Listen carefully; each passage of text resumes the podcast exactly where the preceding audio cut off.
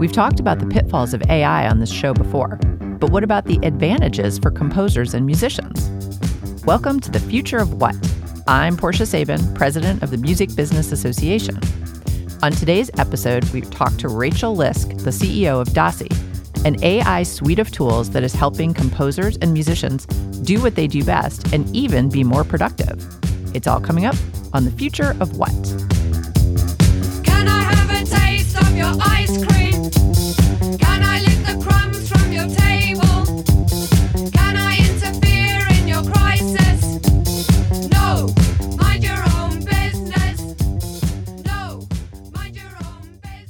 My guest today is Rachel Lyske. She is the CEO of DAACI. Rachel, welcome to the Future of What. Thank you. Thank you for having me. I am so happy to have you. So, do us a favor here. Help us out. What is DAACI? What do you guys do? Yes, okay. That's a great question and, and one that's complicated to answer because it's in essence asking what a composer's brain does. But in a nutshell, um, we are a system or a suite of AI tools that are there to help creative people with music. So making their life easier music with music. So everything from finding it from editing it and then finally to composing and generating it.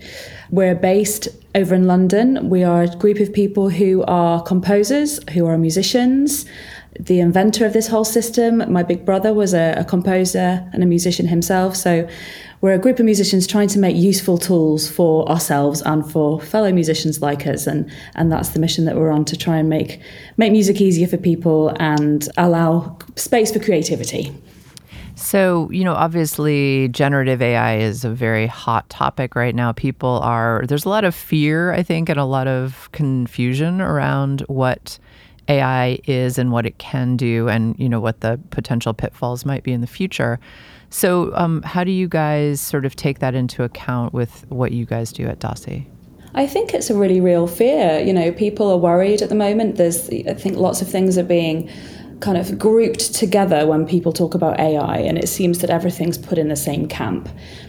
This actually, though, for us isn't a new thing, and it isn't something that we decided to wake up and do one day recently. It's been based on 30 years, over 30 years worth of research that my brother did, and as I say, he's a composer. And he was a commercial composer in the early 2000s, and at the time he was struggling with kind of meeting demands for briefs that he was getting. And he basically said, Could I put my brain into a machine that could help me do what I do, but more of it and faster?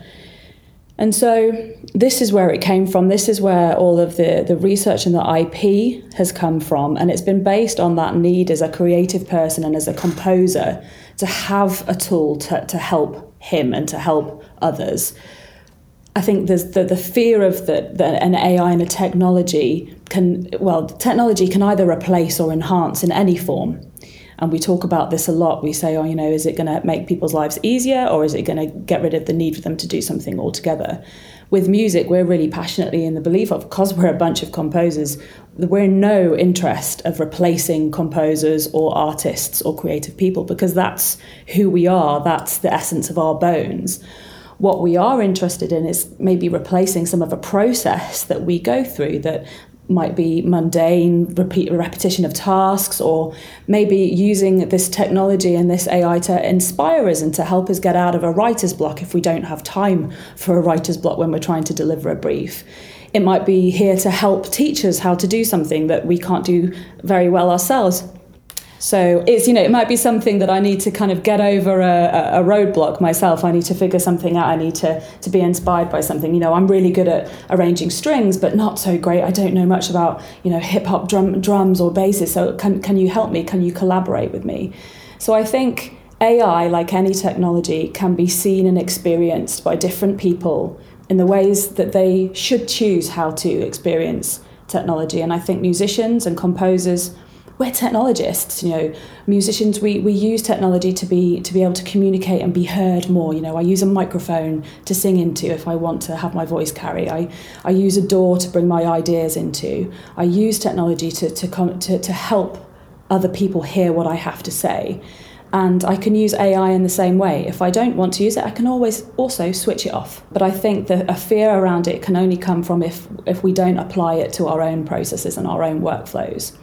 But it's it's a very it's a very real fear that people have, and I understand it, and we understand it, and that's why we're at great great lengths that we're an AI company that absolutely categorically relies on a human interaction um, rather than a black box approach that replaces them. Right.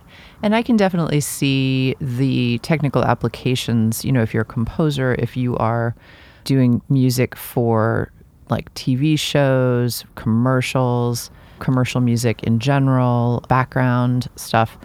You know, there's a lot of, I have a songwriter friend who does custom songs for people, which is also a cool sort of place that technology has brought us.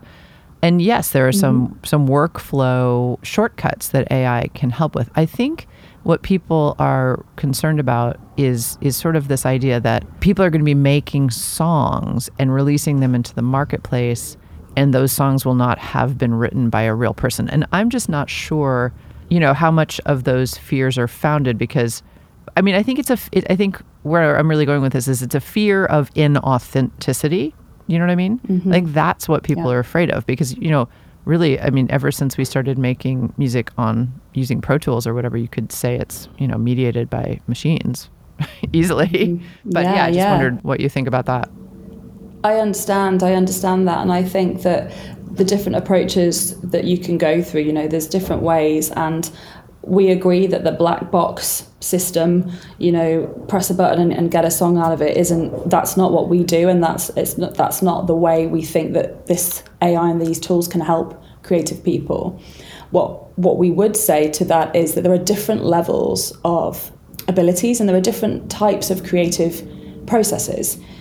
I may be a songwriter or I may be um, a film composer or whatever, and even the way I write might change every day. I might have different approaches that I take, and, and I go through different starting points. And other people will work in very different ways. And there's a, there's a big part of when you use a technology like this, it will be an enhancement of what you can do already yourself. So if you're just going to somewhere, pressing, you know, as I say, one of these black box systems, pressing a button and uh, hoping to get something from it, that's not you. That's not you in there. That's not you expressing something. That's you pressing a button and something happening. To use the tools that we have, it's a, a varied levels of intent. It's a, it's in a continuation and expression and a- an empowerment of what you have. So, for instance, yes, Joe Lyske, my um, brother, would use this to write a film score. I've worked with. Um, I'm really uh, privileged to be able to work at the Brit School over here in the UK, which is a um, a, a performing arts school and, and lots of songwriters and artists there who work in different ways. And one of the amazing students over there, Jazzy, she was um, dyslexic and dyspraxic and autistic, and she isn't Joe Lyske and she can't use technology in the way that Joe does. But with DAACI, she was able to bring and bring one of her songs to life that she'd written about being called, you know, stupid her entire life. And she had a demo, she had a full fledged, you know, orchestrated track that she had managed to, to, to produce with DAACI. And that was such an, a, a thing of achievement from her. But it was her track. She'd written the lyrics, she'd written the top line, and it was an extension of her creative output. It wasn't something that had just been made. So I think uh, with us, as I say, we're not this this black box system end to end. We are, you know, we teach an AI our intent, and, and we use this to be able to produce music that we want to write, and it's an extension of ours. But yeah, the authenticity of, of whether you are, or not you're pressing a button and getting something out of it. I think Right. it's a flawed system. In all honesty, I don't think it's going to work with music because the whole point of music is, uh, you know, it's that the communication from the human behind it. Right.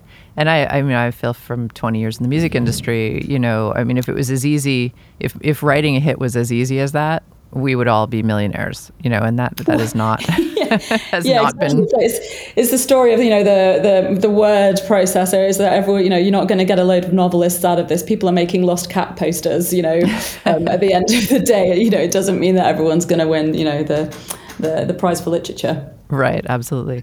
Well, so DAACI was active in participation with the ASCAP Lab initiative. Can you tell me a little bit about that? That sounds quite interesting.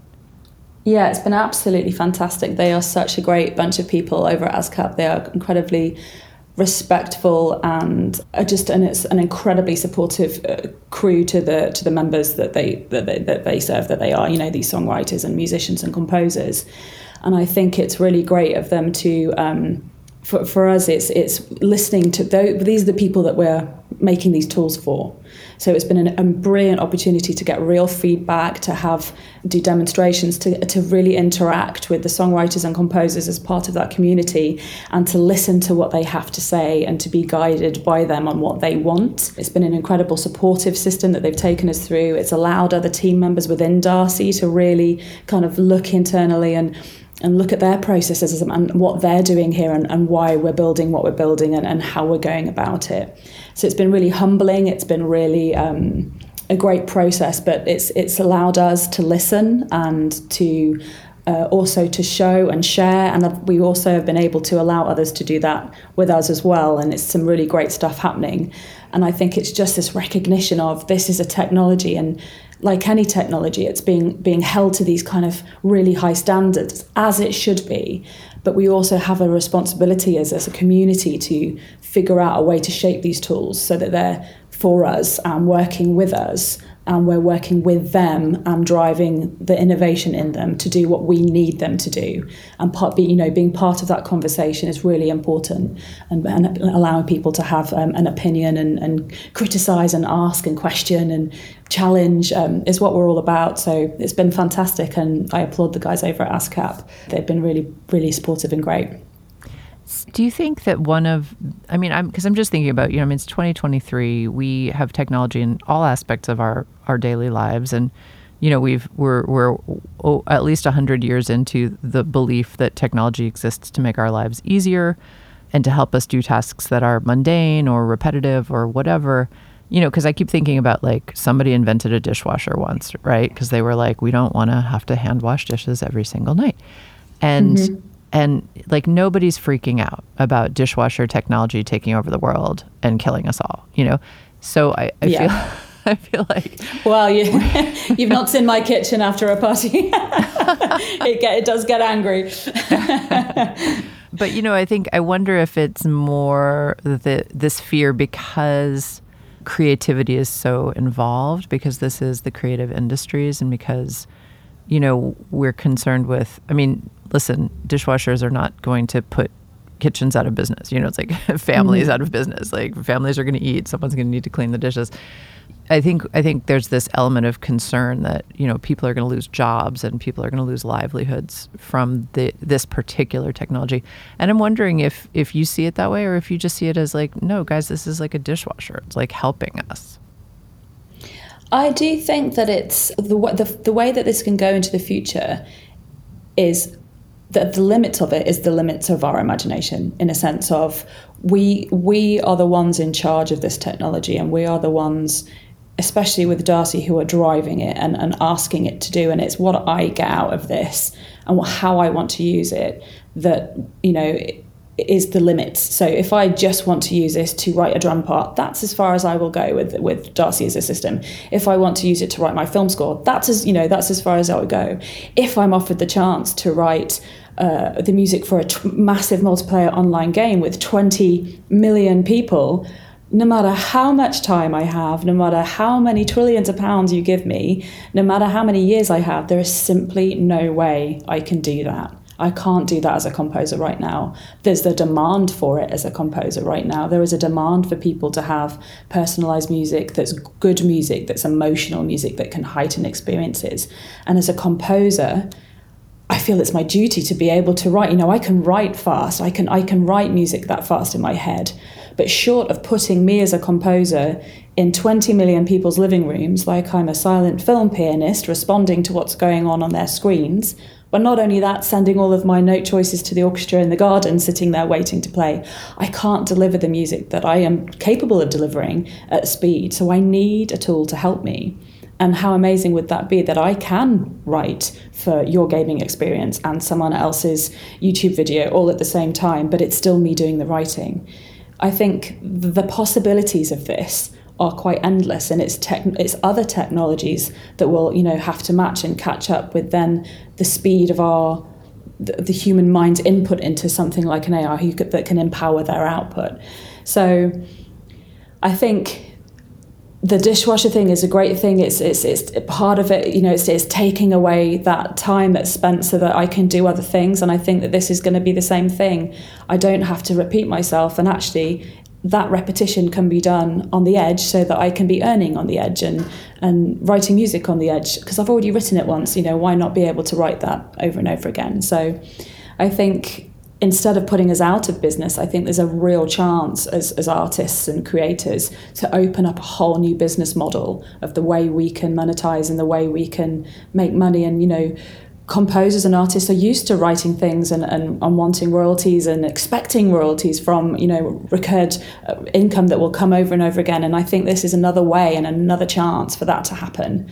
Um, which is really exciting, and I think lots of people and lots of the composers that we speak to are really excited about that. You know, it's like, oh, well, you know, can, when when can we use this? When when can we get our hands on it? So, again, I think it's up to us, but I think the possibilities of this can be endless, and if they're done well, can be really powerful and empowering. Well, Rachel Lyske is the CEO of DAACI. Uh, Rachel, thank you so much for being with me today on the future of what. Thank you very much for having me. It was great. And that's our show. Our theme song is Mind Your Own Business by the Delta 5 and is played by permission subscribe to our podcast, and leave us a review.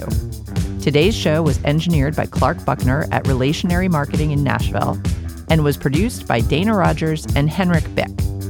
I'm Portia Sabin, president of the Music Business Association. See you next time.